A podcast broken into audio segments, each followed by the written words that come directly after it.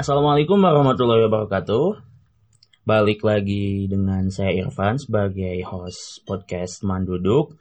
Eh, di sini tanggal eh, berapa sih sekarang? deh? 18 Januari 2019 saya rekaman lagi eh, setelah dulu terakhir tanggal 4 Desember. Nah di tahun 2020 ini saya insya Allah pengen lebih produktif lagi buat podcast. Udah ada beberapa list tamu gitu sih buat diajakin ngobrol, tapi baru eh, mulai sekarang gitu dan mudah-mudahan bisa istiqomah. Ye. Ya mudah-mudahan ini juga ya benar-benar bisa terrealisasi sebagai salah satu resolusi di tahun 2020.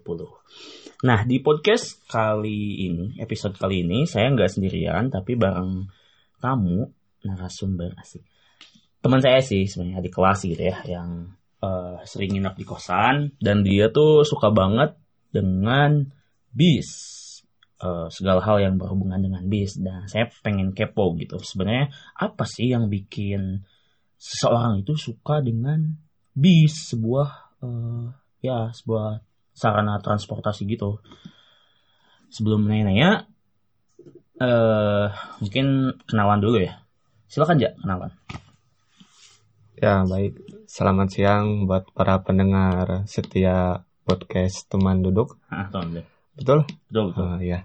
Eh, nama saya Reza ya. Eh, saya juga aneh kenapa saya bisa di apa dipanggil gitu ya buat Soalnya gampang hubunginnya dan gak sibuk. buat ngisi podcastnya bareng Kang Irfan gitu ya. Eh, beliau itu kakak tingkat saya di perkuliahan gitu ya di salah satu universitas di Bandung kampus Sebut pendidikan saja UPI. ya eh, itu terus apa lagi Kang kan itu aja Eh, namanya Ya sekarang kesibukannya apa Hmm, selain ya. lagi kuliah kan ya? ya sekarang kuliah Insya Allah S2 ya masih di UPI juga eh lagi UAS UAS semester 1 Oke. Nah selain kuliah apa aja tuh eh, aktivitasnya? Kalau selain kuliah, paling kan eh, saya tuh kerja sih, tapi kerjanya freelance sebagai tour leader. Hmm.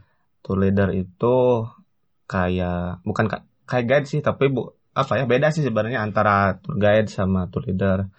Jadi kalau tour guide itu biasanya eh, benar-benar mendampingi tamu gitu ya, terus menjelaskan setiap eh, kegiatan setiap daerah yang dilalui gitu ya menjelaskan sejarahnya seluk beluk setiap daerah yang dilalui nah itu Hmm. eh, tour guide gitu ya kalau kalau tour leader itu hanya sebatas pimpinan rombongan atau atau ketua rombongan gitu jadi hanya memastikan eh, terjaminnya peserta tur seperti itu Hmm, Oke oke. oke. gitulah singkatnya seperti itu Oke oke. Jadi kerja sebagai freelancer di bidang eh, travel gitu ya, katakanlah Ah, tour and travel. Oke. Sebelum nanti saya nanya juga ke tentang tour and travelnya, mungkin di awal pengen pengen nanya nih, eh kamu kenapa aja suka sama bis dan mulai kapan gitu, mulai timbul benih-benih minat terhadap bis gitu. Eh, ketika lihat bis yang bagus tuh ada perasaan eh, ya excited gitu kayak gitulah. Kayak jatuh cinta terhadap bis gitu. lebay lebay lebay Kenapa dan kapan? eh awalnya kalau dulu banget sih ya. Dulu pas kecil awalnya emang enggak terlalu suka sama bis sih tapi lebih lebih umum gitu ya. Lebih sukanya sama transportasi darat. Hmm. Hmm, gitu ya. Pokoknya segala transportasi darat dulu eh, suka gitu ya. Karena dulu ya dikasih mainannya yang kayak gitu mungkin itu salah Hmm. satu faktor penyebabnya Hmm. gitu ya. Eh, kemudian ketika SMA ketika SMA mulai itu eh, apa suka sama bis itu ya karena ada salah satu teman juga sama pencinta pencinta bis juga gitu ya suka sama bis kalau ditanya alasannya mengapa eh saya juga bingung ya Tiba-tiba suka aja. Nah, tiba-tiba suka gitu ya Pas kan. SMA itu. Ah, pas SMA Oh. tiba-tiba suka terus dulu tuh sempat ada apa permainan simulator gitu Hmm. nah di sana juga Simulatornya di apa? di PC komputer Oh, di, Ah. bisa, bisa. gitu karena dulu kan Android nggak terlalu belum lah belum kayak sekarang gitu ya HP-nya gitu ya nah dulu jadi di komputer sering main kayak gitu juga walaupun di komputer saya nge-lag sih jadi kadang ikut ke teman gitu gitu. spesifikasinya gini. Nah, dulu pas kecil ini gak aja hmm, sempet apa ya beli dan punya bis yang dari kayu itu gak? Hmm. Kan ada yang truk, ada yang Ah. bis kayu. Paling kalau truk tuh kan ada, kalau bis itu beli di pasar yang, dari plastik, itu, Oh, Heeh, itu nah. punya beberapa gitu ya. Terus ada yang bisa nyala dan sebagainya Ah. gitu. Oh, jadi ya emang kayak gitu sih maksudnya minat kita terhadap sesuatu tuh kadang nggak bisa dirasionalkan gitu. Hmm. Kadang-kadang gitu tiba-tiba ujung-ujung suka aja misalnya saya sama puisi. Dan eh, masa lalu eh, kita tuh emang misalnya saya suka puisi dari MTS. Kenapa? Karena terinspirasi kakak kelas. Nah, Eja juga suka bis karena orang tua ngasih fasilitas mainnya tuh berupa eh, mobil-mobilan kayak gitu ya. Oke oke. Nah, eh untuk hal yang disukai dari bis itu apanya sih? Apakah interiornya atau bentuk Hmm. keluarannya? Sebenarnya eh, hampir keseluruhan yang ada di bis apa ya? Eh, Memukau. ya memukau gitu. Iya bisa dikatakan seperti itu ya. Tapi kalau saya sih apa lebih suka ke itunya apa ke mesin gitu. Kan di bis itu banyak ya eh, tipe-tipe mesin tuh kan ada yang buatan Jerman kayak Mercy itu ya ada Scania dari Swedia terus Hmm. ada Hino dari Jepang ada banyak lah ada yang dari Cina dan sebagainya gitu kalau saya sukanya ke Mercy gitu ya jadi kalau teman-teman saya sih beda-beda ya ada yang suka fotonya gitu ya ada yang Hmm. suka bikin videonya terus ada yang suka sama eh kursi di dalam bis Ah. soalnya karena itu eh salah satu yang membuat kenyamanan di dalam bis itu itu terus ada yang suka sama suspensi eh Oh, suspensi. suspensi itu per gitu kayak per Hmm. shock breaker lah kalau di motor nah itu tuh kan kalau di bis eh, sekarang teknologinya udah semakin canggih gitu ya ada yang pakai mau per dijelutin gak gak ini gitu ya. Ah, terus stabil stabil. ah, ada yang pakai suspensi udara apa macam-macam lah kayak gitu Hmm. nah itu Itu suspensi udara gimana tuh? pakai itu tuh kayak pakai balon gitu disebutnya Hmm. bahasa apa ya bahasa mudahnya tuh pakai balon itu jadi nggak nggak kedenger suara kreket kreket dari pernya gitu Hmm. nah gitu Hmm. jadi kalau Nah, saya itu tadi sukanya lebih suka ke Mercy sih mesin. mesinnya Nah itu Walaupun- emang bedanya apa? Eh, antara Mercy terus yang tadi Hino apa apa bedanya signifikan nggak dari merek tiap apa ya, tiap brand itu? Apanya maksudnya cara kerja mesinnya atau bentukan mesinnya atau gimana? hmm, kalau cara kerja mesin mungkin eh kalau sekarang mungkin sama sih ya kalau bis-bis zaman dulu kan eh ada yang disebut dengan mesin depan. Kalau sekarang rata-rata mesin bus itu di belakang ya untuk bis besar.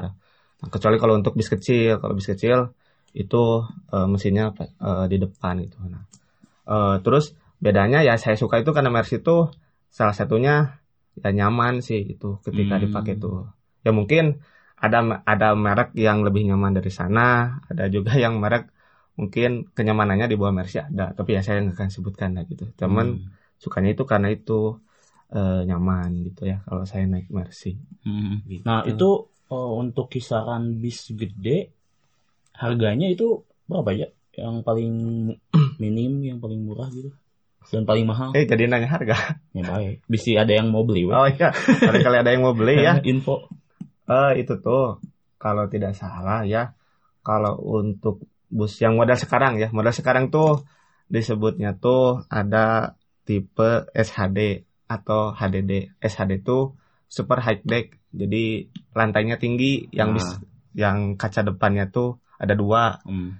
eh, apa yang kayak bis tingkat padahal bukan nah Hmm. orang awam biasanya nyangkanya bisnya tingkat padahal Hmm. bukan itu Hmm. tuh cuman kayak bis tingkat aja jadi posisi pengemudinya agak di Iya. bawah nah, posisi penumpangnya agak di atas Hmm. itu nah terus un- untuk bodi seperti itu biasanya kalau menggunakan mesin Hino itu kalau tidak salah 1,5 sampai 1,6 tergantung spesifikasinya lagi nanti Miliar. Uh-uh, per Buset. satu unit Bisa. kalau nah beli itu, itu biasanya eh, buat bis pariwisata atau buat atau atau atau apa ya? Iya banyak yang pariwisata sama yang buat di eh, angkutan biasa itu sama gitu. sama aja Oh. sih kan sebenarnya kalau beli bis itu awalnya kalau bener-bener beli baru nggak pakai body Hmm. Jadi kayak, hanya- kayak truk gitu ya. kayak ya Hmm. sasis aja gitu Oh, tep, oh iya. nggak belum ada bodinya gitu nah itu tuh kalau tidak salah sekitar 800 jutaan gitu atau 900 lah Hmm. tergantung mesinnya gitu Bodinya biasanya di mana tuh eh, ininya? ada ada pabriknya ba- Oh. banyak tapi kalau disebutnya karo- karoseri itu ya karoseri itu yang buat ya body itu Mhm. kalau di Indonesia itu karoseri yang paling disebut surganya lah surganya karoseri itu ada di Malang di Malang tuh banyak sekali eh, pembuat eh, body bis kayak gitu Nah, kalau misalnya beli ininya sasisnya di mana? nah kalau sasis mah am- Coba. enggak eh, paling di tiap kota besar ada Nah, berarti kalau misalnya belinya di Bandung, terus beli karoseri di Malang, berarti Iya dikirim ya, Dikirim di- bukan dikirim ya supirnya nganterin ke sana Sup- supir dari perusahaannya gitu nggak ada hulunya. nggak ada pakai helm aja gitu kayak kayak motor ya Tapi itu nggak ditilang.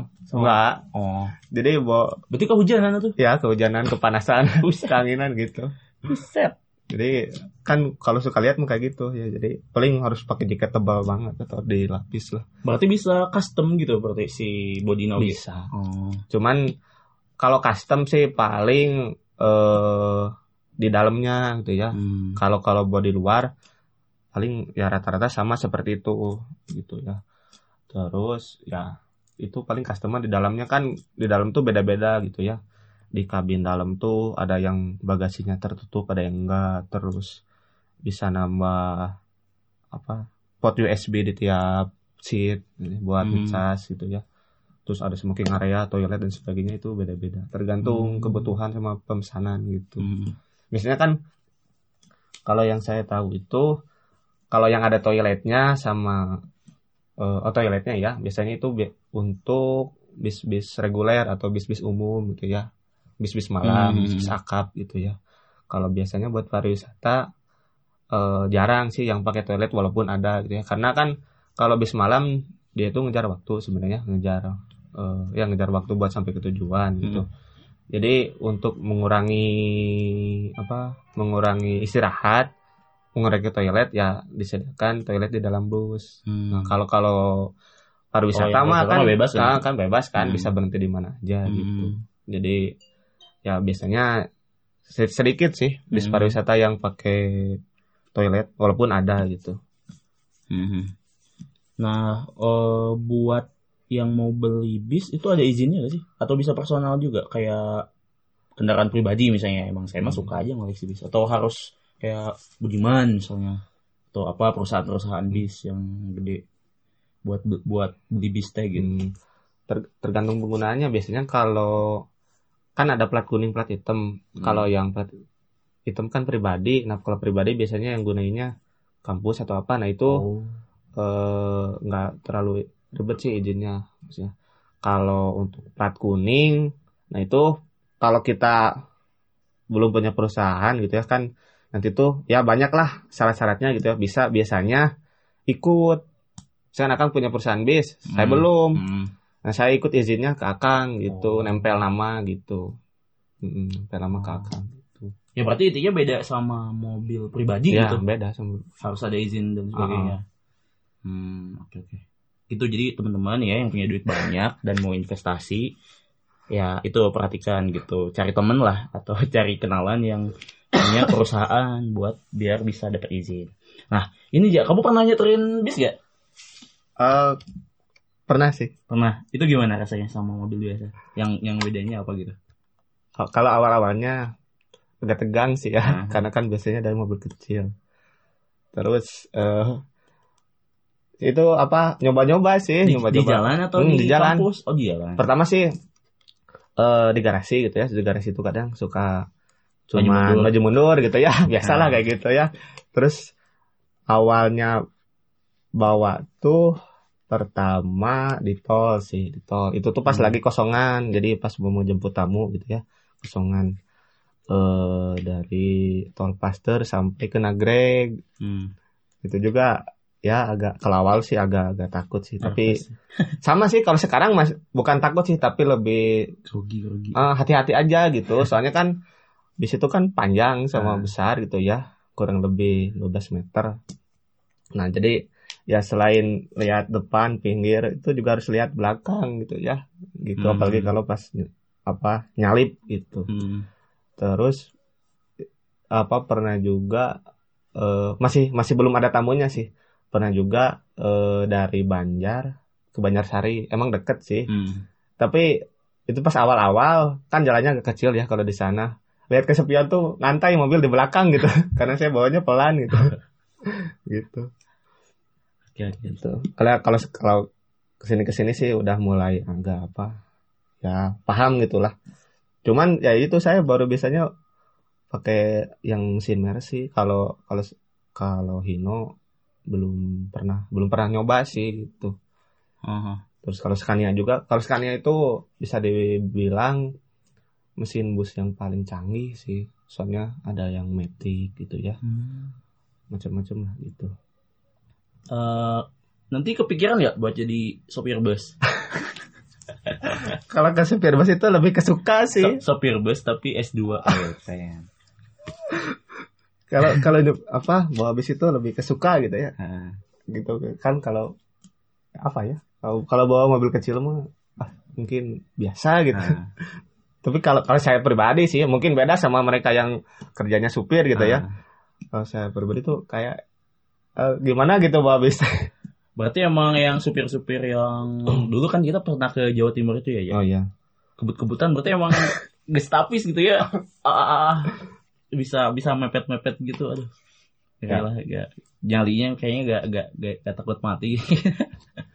eh apa ya mungkin itu karena terbiasa aja Nah. sih. Terus kan waktu itu sebenarnya kan ngejar waktu juga sebenarnya jadi agak-agak cepat. Tapi ya. emang maksudnya gak satu dua kan yang Oh. mau habis seenaknya. ya sih, kayak- tapi sekarang tuh kan eh kan saya juga aktif di komunitas ya. Hmm. Walaupun sekarang jarang terlalu aktif gitu ya karena berbagai hal gitu. Jadi sekarang tuh komunitas saya- juga mengampanyekan gitu ya bahwa tagline-nya tuh jalan raya milik bersama gitu. Hmm. Jadi ya apalagi di jalan tol gitu ya biasanya jalan tol tuh dipakai buat aksi ajang kebut-kebutan gitu ya. Nah sekarang tuh ya sedang dikampanyekan itu beberapa Ah. tahun ke belakang tuh ya soalnya ya eh banyak terjadi kecelakaan gitu ya. Nah sekarang ing- ingin meman- meminimalisir gitu ya hal-hal yang kayak gitu. Jadi ya banyak ini banyak disebutnya mania-mania ababil gitu. Jadi eh, secara secara apa keanggotaan tidak termasuk ke bismania gitu ya. Ah. Tapi kan orang-orang yang nggak tahu disebutnya itu bismania. Jadi biasanya tuh suka ngomporin gitu ya, ngomporin supir gitu ya Hmm. atau jadi bawa bisnya tuh ya ngebut gitulah. Hmm. Padahal ya sebenarnya di komunitas saya juga di apa? Diedukasi gitu ya Nah, buat diedukasi bahwa sebenarnya safety lah. ah, ah, seperti gitu. Mhm. Nah, untuk terkait komunitas nih, Ja. eh, kamu kan gabungnya di Bismania ya? Dari kapan tuh? Hmm, saya itu dari 2013. 2013. Ah. Untuk jadi anggotanya gimana? Apakah harus eh, bisa nyetir atau Enggak. atau pokoknya yang suka aja gitu? Ah. Bisa gabung. Ah, pertama ya salah satunya ya suka sama bis itu Hmm. ya. Terus sebenarnya syaratnya gampang sih ya. Intinya mah harus sering kopdar sih kalau di saya Hmm. itu. Kopdar itu ya kopi darat ya ketemu sama sama apa sama teman-teman yang sesama pecinta bis kayak gitu. Itu sih terus kalau di komunitas saya paling ya harus ikut jambore sama famgate, famgate, family Hmm. gathering gitu ya, family Hmm. gathering di korwil-korwil gitu. Nah, itu eh, kalau untuk komunitasnya sendiri kegiatan-kegiatannya tadi kan kayak family gathering terus kopdar. Nah, itu ngapain tuh di konten acaranya sharing tentang perbisan atau selain itu juga misalnya eh, menyasar ke kegiatan sosial atau apa gitu. Jadi ada ada dampak positif Hmm. ke orang lain juga gitu, bukan sesama penikmat bisa aja. Nah, kalau kalau yang rutinan itu kopdar, ya kopdar itu rutin gitu ya. Eh, sebulan dua kali, kadang sebulan bisa kadang seminggu sekali gitu ya. Kalau sekarang dua minggu sekali kalau nggak salah ya. Hmm. Gitu. Jarang tapi jarang ikutan sekarang.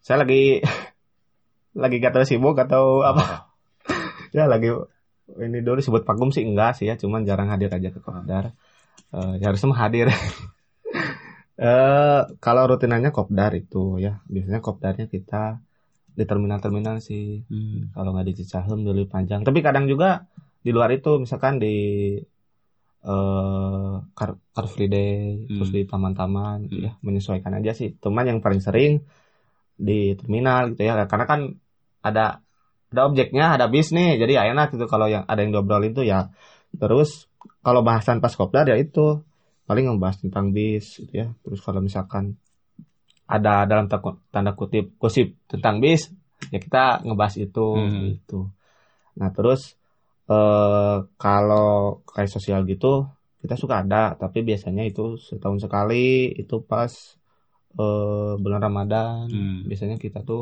Bukber.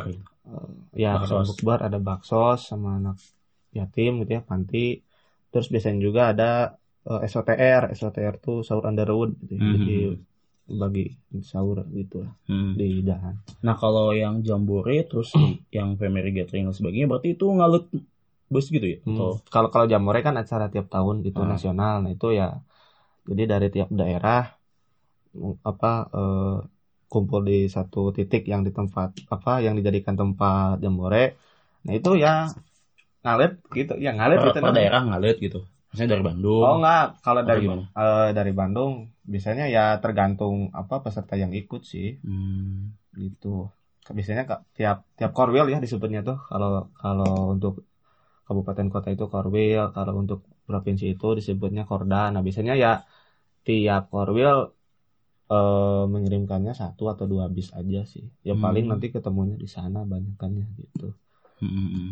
Tapi di komunitas saya itu eh jarang yang punya bis sih. Kebayang aja kalau kopdar pada bawa bis itu bikin macet kayaknya. Hai. Enggak, kirain saya teh. Ya misalnya di Bandung ada berapa ratus orang, terus ngalut gitu bis, berapa 10 bis, berapa bis.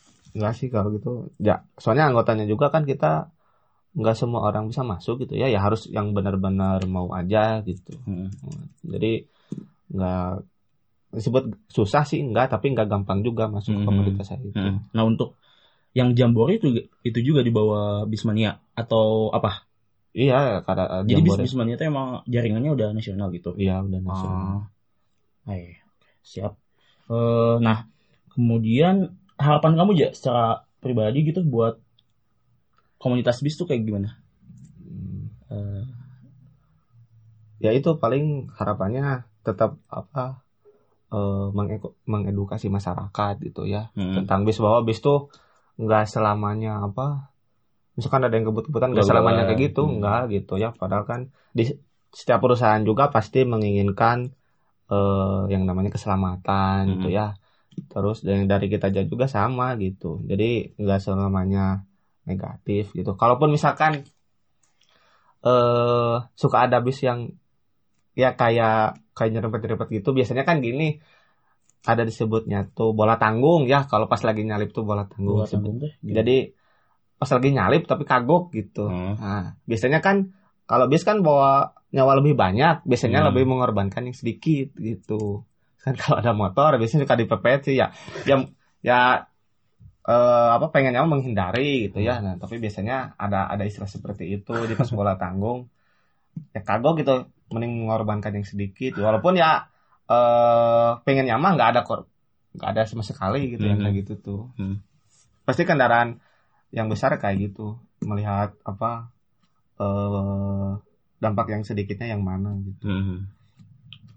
Oke, eh, jadi itu tuh harapannya Eja gitu, biar eh, si komunitas bis ini tuh yang ibaratnya yang eh, membawahi para penikmat bis dan mungkin sopir-sopir juga banyak ya yang gabung atau atau gimana? supir ada tapi nggak banyak sih Oh justru yang bukan sopir gitu? Iya. Yang ininya.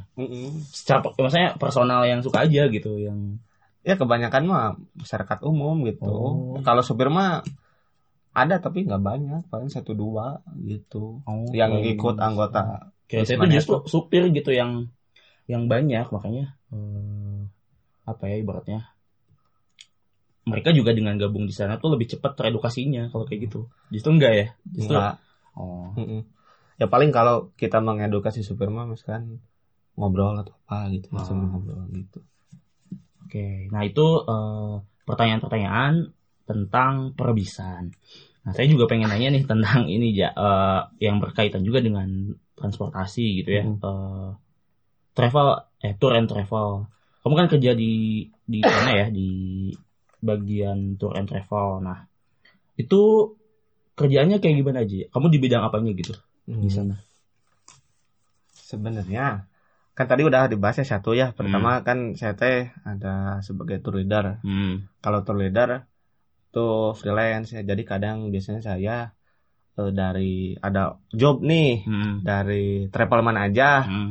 Nah, saya kerja di sana, tapi tetap harus profesional. Kita jangan istilahnya jangan ngerobot tamu eh, dia gitu. Hmm. Misalkan Akang ada ada orderan nih ya, misalkan ada paket wisata Akang teh ada paket ke Pangandaran misalkan. Hmm. Nah, terus Akang teh nyuruh saya gitu ya, jadi tour leadernya gitu.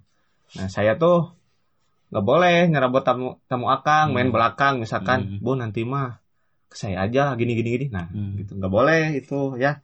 Nah, itu salah satunya ke tour leader freelance itu seperti itu, jangan nyerobot tamu orang. Kan biasanya kalau tamu itu nggak tahu ya, eh, nggak tahu bahwa posisi tour leader itu freelance atau emang eh, pegawai dari travel itu Hmm. nggak ada yang tahu semuanya kayak gitu gitu ya Hmm. dan kebanyakan emang freelance gitu sebagai Hmm. tour leader itu Berarti itu salah Iya. satunya tour leader terus saya juga eh apa suka jualan bis sih calo lah bahasa ini hmm. bahasa kasarnya mah. jualan jualan bis, order beli bis gitu. oh iya order bis order bis nyewa nyewain bis gitu itu itu personal atau bagian dari yang eh, yang travel itu personal gitu oh personal Heeh. nyewain bis gitu ya lah buat nambah-nambah ini lah Hmm. Hmm. gitu tapi kadang saya juga pernah sih kerja di bis dulu teh tapi nggak lama sebagai operasional gitu ya jadi ngatur supir kernet terus surat jalan dan sebagainya. Pernah tapi nggak lama dua bulanan lah. Hmm. nah buat yang eh apa sih? Yang tour leader tuh berarti itu tuh otomatis yang mengepalai gitu kayak kayak iya. leadernya berarti yang nentuin eh apa hotel di mana oh enggak kalau itu gimana? mah dari travelnya. Dari travel atau dari tour, tour leader mah cuman pelaksana doang gitu? Mm, yang di lapangan. Jadi tour leader tuh eh, pertama tuh eh, menjelaskan program Oh. di bis itu ya awalnya tuh menjelaskan program bahwa kita tuh misalkan selama dua hari ini Oh, iya. akan ke mana aja terus eh kita istirahatnya di mana hotelnya di mana makan di mana Hmm. kayak gitu terus memastikan si tamu yang kita bawa tuh aman gitu Berarti planningnya mah tugas dari travelnya. iya Kita tinggal eh, eksekusinya doang gitu di lapangan. Oke. Hmm. Oke. Nah untuk ini untuk orang lain dapat info tentang eh, bahwa ini tuh ada jasa ini dan sebagainya atau promosinya tuh kayak gimana gitu? Apakah mulut ke mulut atau kamu juga dan yang lain eh, kayak presentasi gitu ke beberapa instansi yang Hmm. kayak sekolah atau gimana? Dan dan biasanya yang paling banyak tuh mulut ke mulut atau gimana? Yang sering dapat eh, maksudnya order tuh lewat mana gitu? Lewat IG kah atau apa? oh kalau kalau saya kalau saya atau orang lain Eh, eh saya kamu kamu. Hmm.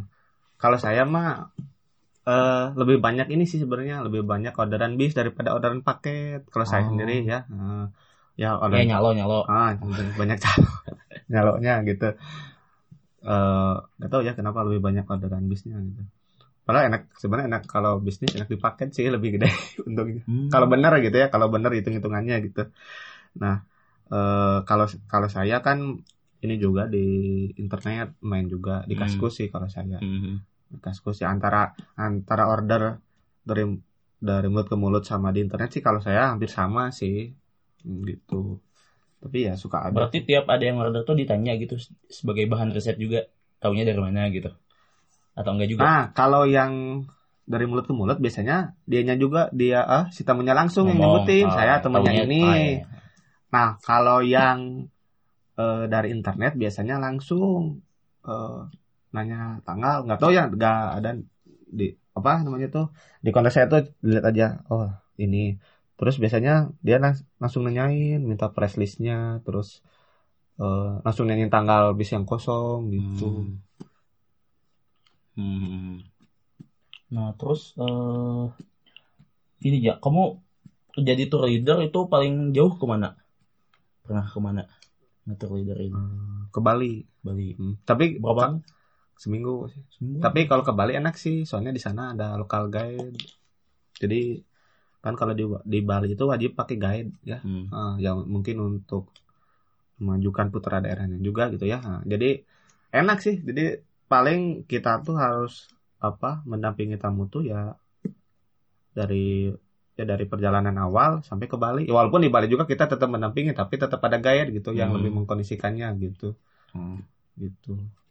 Jadi informasinya lebih lebih menyeluruh lah ya kalau misalnya eh, guide-nya dari kan lokal kalau kalau guide itu gini tiap apa eh, terus aja menjelaskan itu Hmm. hampir setiap hampir setiap menit itu tuh pasti ngomong gitu Hmm. beda sama tour leader kalau tour leader paling eh, Yang ngomongnya suka di tengah-tengah pakai mic itu. Ah, Kita mau ke sini nah gitu itu kan. Ah. kalau kalau guide mah lebih lebih detail lebih apa gitu tiap daerah tuh kalau tour leader nggak terlalu gitu Nah itu eh, kamu sebulan ya rata-rata berapa kali eh, keluar lah ibaratnya buat tour leader kayak gitu? Atau gak tentu? Nggak- tentu sih karena Hmm. karena itu tadi kan freelance Hmm. tapi ya hmm, termasuk sekarang kan kuliah jadi menyesuaikan dengan waktu kuliah jadi Nah, hmm. paling di weekend aja sih biasanya bulan-bulan rame, bulan-bulan apa dan event apa gitu Hmm, misalnya? kalau kalau rame itu biasanya akhir semester akhir semester sekolah Oh sekolah. Hmm, biasanya di Desember sama April Hmm. itu biasanya rame Hmm. sampai biasanya eh, pengalaman saya itu tour leader kurang TL ya TL kurang bis kurang hotel pada penuh tempat wisata juga penuh gitu Desember sama April biasanya Harga juga beda berarti dinaikin. Iya harga agak beda sih. Ah. Hmm. Eh harga apa dulu ketang? Iya maksudnya harga paketnya. Iya soalnya kan biasanya hotel-hotel pada naik Hmm. gitu. Kalau bis sih naik tapi nggak cenderung nggak tinggi tinggi amat sih biasanya beda sama hotel gitu. Hmm. Hmm. Nah terus ini ya, kamu kan punya travel sendiri ya, yang Ahsantur itu mulai kapan tuh bikinnya? Nah Dan kenapa bikin sendiri gitu? iya Eh, kan saya tuh kalau dulu banget kan ada namanya Reja Tour and Travel tapi Hmm. nggak diurus sama saya tuh. Hmm. kan pernah dulu ya Hmm. 2000 berapa itu teh 2015 itu atau Nah ini yang Ahsantur transformasi Reja itu atau beda lagi? sama aja sih. Heeh. Cuma di- ganti nama ganti doang. nama. Nah kalau ini dari tahun kemarin ya. Soalnya gini kan saya bingung ya. Kalau ada yang nyawa ke saya, tapi misalkan suka ada yang minta kwitansi kan saya nggak enak kalau minta Hmm. eh, apa kwitansi ke yang lain terus itu Ah. makanya saya pakai Nah, sendiri. Yang Ahsantur ini s- apa ya, yang membawa calo doang atau juga bikin paket juga? Ada paket, Oh. paket ada. Tapi lebih banyak order Bisnya. ke ah, maksudnya enggak lebih banyak order mah ke yang perusahaan gitu daripada ke yang Ahsan. Enggak lebih banyak ke saya. Mak- Maksudnya gimana? Order paket-paket yang wisata Hmm. gitu. Iya. Kan kalau yang yang ini mah yang sering mah kan yang calo itu cuma nyewa bis doang kan. Iya. Cuma perantara maksudnya. Iya. Enggak enggak enggak mengkoordinir planning eh, apa wisatanya gitu. Ah, Itu berarti lebih lebih banyak ke perusahaan daripada ke yang Ahsan. Iya lebih banyak yang lain sih. Ah. Kalau Kalau mah lebih banyak yang calo itu. Oh, eh, itu saya sendiri sih kan. Eh, Nah, gitu. Lebih banyak order bisnya sih Ah. selama ini. Ah. Mungkin Tapi kalau Bisa. yang paket juga ada gitu, tapi nggak terlalu ini. Nah itu biasanya ke mana aja tuh? Yang Ahsan doang. Yang udah pernah di apa ya? Udah belum udah- banyak sih. Udah pernah di Ahsan. ke Jakarta, Pangandaran, ke Banten gitu. Hmm. Nah itu kalau sendiri gimana nge ibaratnya ngehandle-nya gitu untuk Ya. tim lapangannya. Ya diurus aja sendiri. Nemenin ke sana. Iya. Tapi paling sih kalau untuk kan biasanya di, di paket wisata tuh ada ada fasilitas dokumentasi gitu ya. Ah, Nah biasanya ambil teman juga ah. yang yang bisa foto gitu. Hmm. Soalnya kan nggak mungkin sendiri. Soalnya Iya.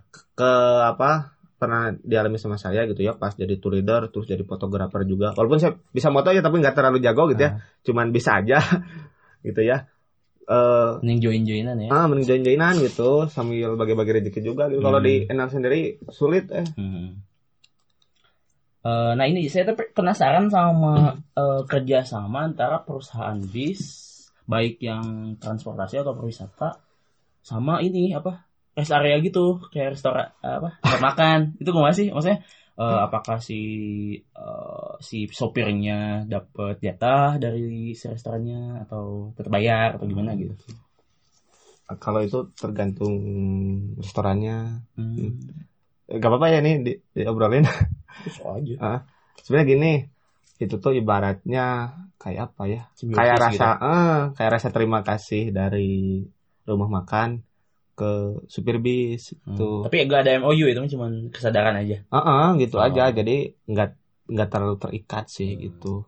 Jadi misalkan jadi bisa bisa memungkinkan untuk be- pindah-pindah tiap tahun Iya, gitu. Oh. tiap-tiap waktu juga bisa pindah-pindah Oh. gitu. Misalkan eh kayak kalau ke Pangandaran ya, biasanya yang paling sering tuh dikunjungi itu rumah makan SR yang di Raja Pola.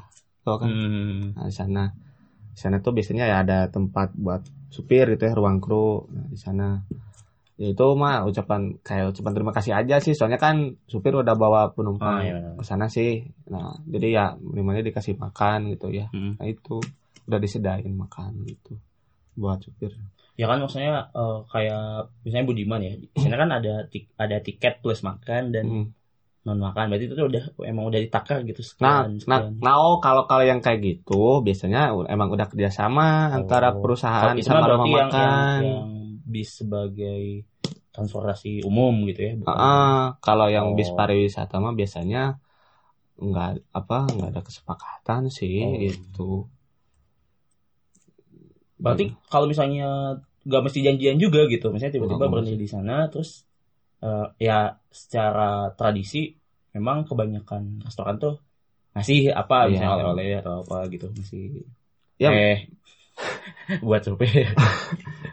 Ya kalau di rumah makan biasanya ya nyedain makan sih. Hmm. Hmm, Itu udah ya meren gak rugi-rugi amat Bang, ngasih makan ke supir sama kernet gitu ya sama itu ya itu mau cuma terima kasih sih kalau menurut saya gitu ya karena udah bawa bawa apa konsumen yang lebih banyak gitu kan Hmm. walaupun ya mungkin ada yang makan ada yang enggak gitu ya Hmm. gitu Oke.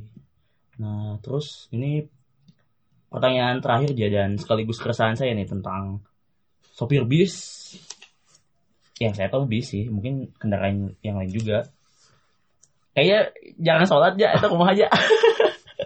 kan sebenarnya ada himbauan kan kayak di di kaca bis teh eh, kru atau sopir dipersilakan untuk memberikan waktu eh, penumpang untuk sholat tapi pada faktanya mampir doang ngerokok. Terus lanjut deh. Atau di jama ya. Kuma kuma. Itu susah sih soalnya lebih ke si pribadi supirnya sih Ah. Ah. tapi memang, Memang- di, di perusahaan bis itu ya ada khusus on se, apa ya, kayak seksi kerohaniannya nggak sih untuk membina supir gitu untuk Ah. ada loh Kalau khususan sih, kalau yang saya tahu kayaknya belum ada kayaknya ya Hmm. gitu ya. Tapi kalau kayak pengajian-pengajian gitu biasanya ada gitu. Hmm. Nah terus kayak kayak itu kalau yang tadi kayak sholat apa ya itu mah personal sih ya. Saya juga Hmm. ka- kadang apa ya pas saya gini, saya tuh pernah bawa tamu gitu ya. Saya tuh sholat dulu, Ah. malah asli nah itu teh pan buat kita mah itu tuh udah jadi ya kewajiban gitu ya. jadi penumpang juga mungkin ada ada ada kru yang sholat tuh aneh oke makanya soalnya kebanyakan enggak gitu ya banyak ya ya gitulah tidak bisa dipungkiri tapi ya kan saya juga eh ada perusahaan bis yang saya sering apa ya kan freelance sih saya di sana satu Hmm. perusahaan bis ya gitu marketingin juga nah saya tuh masih masukan gitu dibuat apa kasih stiker himbauan ya seluruh eh utamakan ibadah dan keselamatan kerja gitu ya di pas kata supir jadi seenggaknya dibaca gitu ya kita teh ngasih himbauan ya, dilaksanakan atau enggak mah itu ya tergantung mereka gitu ya. Hmm. seenggaknya sudah mengingatkan gitu sih Hmm. emang susah sih gitu tapi itu juga mungkin ya faktor yang punya perusahaan bisa juga ngaruh juga ya misalnya kalau dari atasnya di briefing dihimbau untuk terus ini mungkin bisa ya berpengaruh juga gitu Ya, meskipun betul. balik lagi ke personal supirnya ya maksudnya saya tuh takutnya bisa we ngaruh gitu terhadap kebarokahan perjalanan gitu ya kalau supirnya sholat kan ya dekat dengan Allah gitu jadi selamat iya sih saya juga apalagi kalau dalam perjalanan ya sangat takut ya, gitu ya. maksudnya ngalamin aja gitu mah rasa takut gitu mah tapi ya aduh ya udahlah gimana lah gimana lagi gitu. Eh, ini udah 40 menit ya mungkin sekian dulu perbincangan di episode kali ini tentang perbisan dan tadi sekilas tentang tour dan travel. Nah saya memberikan slot ya untuk promosi silakan. Mau yang eh, eh, tempat kamu kerja atau yang Ahsan Tour boleh. Ini gratis ya Kita Aduh. emang ya siapa tahu lah ada yang ini apa ada yang minat gitu ya lewat podcast ini. Saya senang gitu alhamdulillah bisa ngebantuin. Oh iya. Silakan. ya makasih dulu buat Kang Irfan ya. Tapi pendengarnya cuma 20 orang ya tapi Ya, siapa tahu we. Iya kan. Wasilah rezeki nggak tahu. Eh, mungkin buat pendengar setia podcast teman duduk ya. Ya kamu kamu Ya. yang lagi dengerin eh apa barangkali butuh transportasi ya. Mau itu bis high S atau elep gitu ya ataupun mobil kecil sama paket wisata mungkin bisa DM di IG gitu ya. Eh, nama IG-nya Ahsan Trans Tour oh Ahsan Ah, ah, gitu. Atau mungkin perlu nomor WA atau oh gak usah nggak usah. Ya? IG IG kamu aja aja Eh, itu kalau IG, IG IG personal. Oh kalau IG personal at Reiza FR hmm. pakai underscore belakangnya. Hmm, hmm. gitu. Sana silakan ya. Barangkali buat teman terus di sekolah atau di kampus gitu ya. Di himpunan di organisasi. Kan suka ada tuh ya study tour atau study banding. Hmm. atau company visit gitu ya. Nah mungkin butuh bisnya atau paketnya bisa saya gitu ya. Oke, udah cukup ya. Ada yang mau disampaikan lagi gak tentang eh, tadi yang udah diomongin gitu? Udah Closing aja lah. Udah. Hah. Sip. Eh, makasih buat teman-teman yang udah dengerin sampai menit ke 43 ini.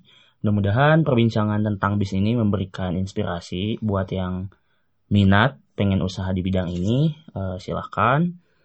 Eh, mudah-mudahan ini ngasih apa ya ngasih bekal gitulah. Eh mudah-mudahan saya juga bisa tetap konsisten buat bikin episode-episode selanjutnya. Jadi gak berhenti di episode sekarang. Eh, teman-teman kalau misalnya eh, apa ya dengerin podcast ini eh, kalau boleh ya silahkan eh, storyin dan mention saya at Irfan Ilmiah I R I R F A N I L M Y A H biar eh, lebih banyak orang yang dengerin podcast saya gitu. Sebenarnya gak eh, podcastnya gak terlalu spesifik bahas tema tertentu, jadi lebih ke bahas tentang hal-hal yang saya minati sih, terutama eh, puisi, esai, tentang pendidikan, tentang keislaman juga, tentang komunitas, pendidikan dan kayak gitu gitulah eh eh, apa ya tema yang diobrolinnya gitu. Kemudian boleh juga di DM di DM Instagram saya buat eh, bertanya. Kalau misalnya pertanyaannya bisa saya jawab, saya jawab. Kalau enggak, eh, ya saya tanyain dulu ke yang tahu gitu. Dan boleh juga ngasih kritikan. Thank you eh, udah dengerin. Assalamualaikum warahmatullahi wabarakatuh.